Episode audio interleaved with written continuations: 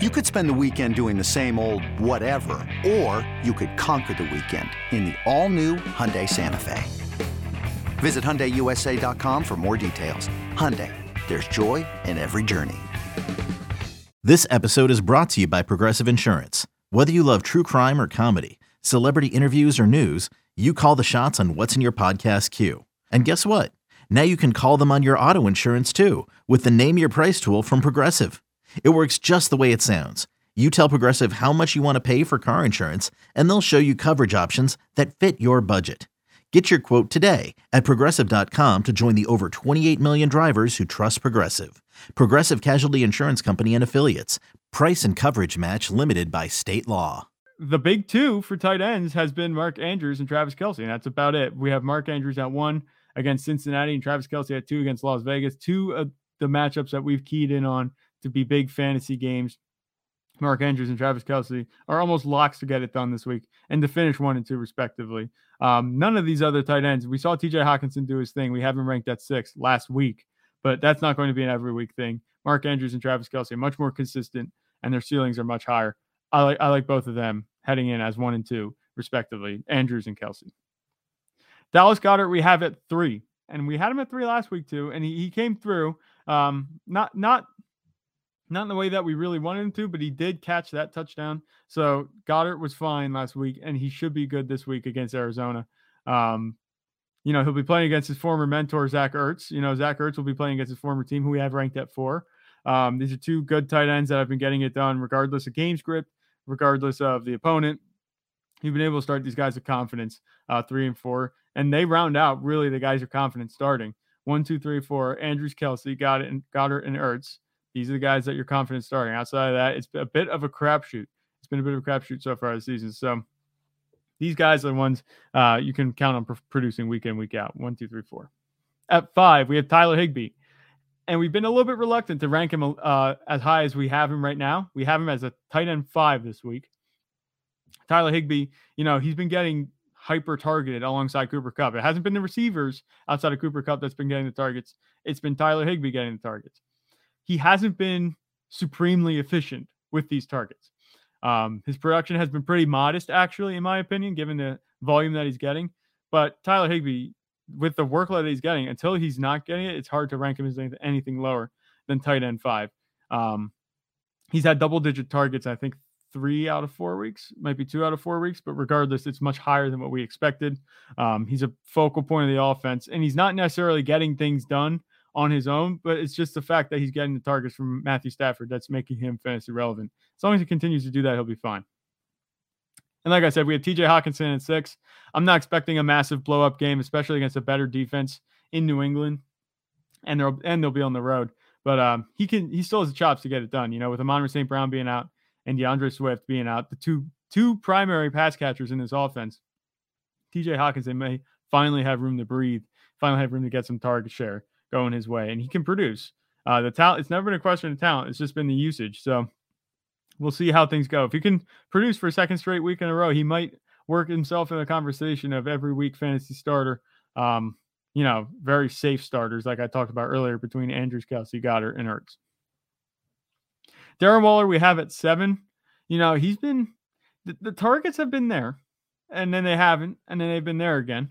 Uh, he, he's playing very much he's getting the same workload and playing very similar to what he was last season, which is inconsistent with a relatively high floor but a relatively low ceiling. Um, he is like the definition of low end tight tight end one.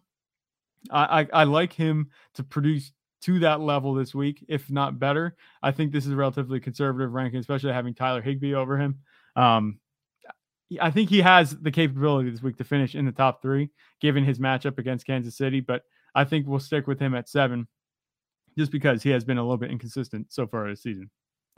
Gerald Everett, we have at eight. We're kind of riding the momentum with him. You know, we've been waiting for Donald Parham to come back, but that hasn't happened just yet. We talked about him a little bit earlier. He did get that injury designation, but he should be fine. I'm locking him in as a low end tight end one every week until things change. Justin Herbert likes to throw to him. That's clear, especially with Keenan Allen out once Keenan Allen comes back, we could see this ranking dip a little bit, but until then, we have him as a tight end eight on the week.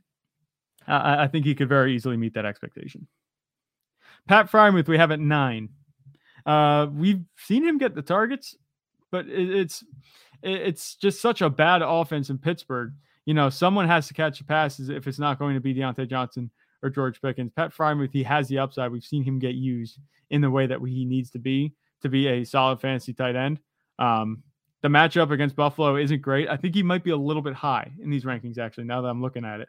Uh, I might consider putting a couple guys over him. David Njoku, I think, is an easy answer, who we have at 10. I might flip flop them definitely right now. I, I, would put David Njoku at 10, especially matched up against the Chargers. He's been getting it done. Um, and Jacoby Brissett, you know, he see if he's not targeting Amari Cooper, he's targeting David Njoku and vice versa. So if it's David Njoku's week, you know, he can win you your week. Otherwise, he's very boom bust. But um, that's kind of what you want at this point. If you don't have any of the top guys and your tight end positions open, you know, David Njoku is a guy I don't have a problem starting, even with the risk of a low floor that he presents. Jewelry isn't a gift you give just once. It's a way to remind your loved one of a beautiful moment every time they see it. Blue Nile can help you find the gift that says how you feel and says it beautifully with expert guidance and a wide assortment of jewelry of the highest quality at the best price. Go to BlueNile.com and experience the convenience of shopping Blue Nile, the original online jeweler since 1999. That's BlueNile.com to find the perfect jewelry gift for any occasion. BlueNile.com. All right, we're going to try to go through these last few rankings pretty quickly. One notable name at 11, we have Kyle Pitts. Um, this happened, we ranked this obviously before Kyle Pitts was rolled out, but um, you don't have to worry about anybody stepping in and taking Kyle Pitts' spot. Um, like I said, him being out just makes your decision easy. You don't have to worry about thinking, oh, is this going to be the week that Kyle Pitts finally shows up? No, he's out. So you can actually take that mental strife off of yourself, off your shoulders, and go roll with somebody else that has upside this week. You might be able even be able to stream a tight end and get more points than you would have with Kyle Pitts at this point. The usage has been, just been very disappointing. Maybe he'll figure something out while he's out and come back and get some targets. But Kyle Pitts so far has been like the disappointment, I think, of the fantasy football season so far. At 12, we have George Kittle. 13, we have Tyler Conklin. 14, Dawson Knox. And 15, we have Logan Thomas. It's interesting seeing George Kittle this low, but even last week when he came back, he didn't get very many targets, um, despite being on the field for most of the game for the San Francisco with Jimmy Garoppolo under center.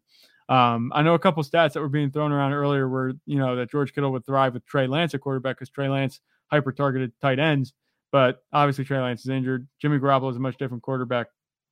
Um, this is a conservative ranking for George Kittle, but I wouldn't be surprised if he kind of falls into this territory with a high end tight end too. Um, his production seems to be pretty limited, and Carolina's defense isn't that bad against tight ends. At 15, at 16, 17, 18, we have Evan Engram, Hayden Hurst, and Will Dissly. Will Dissly has quietly been getting it done too in the red zone. He's been making his money there. Uh, Geno Smith has looked for him early and often. In three out of four games, I think he has a touchdown from Geno Smith. So Will Dissly, you know, showing why he can that he can actually contribute to the fantasy equation, even with DK Metcalf and Tyler Lockett there. And again, this goes back to Geno Smith playing good football. So as long as Geno Smith is playing good football, you could even start Will Dissly in a pinch at your tight end position. His ceiling isn't necessarily that of David Njoku or George Kittle, but he's a fine start this week against New Orleans.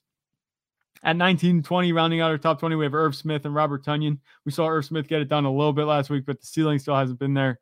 Um, he's looking more and more like just a low end tight end, too, each week. And Robert Tonyan, you know, we said the targets are there. It just has to produce.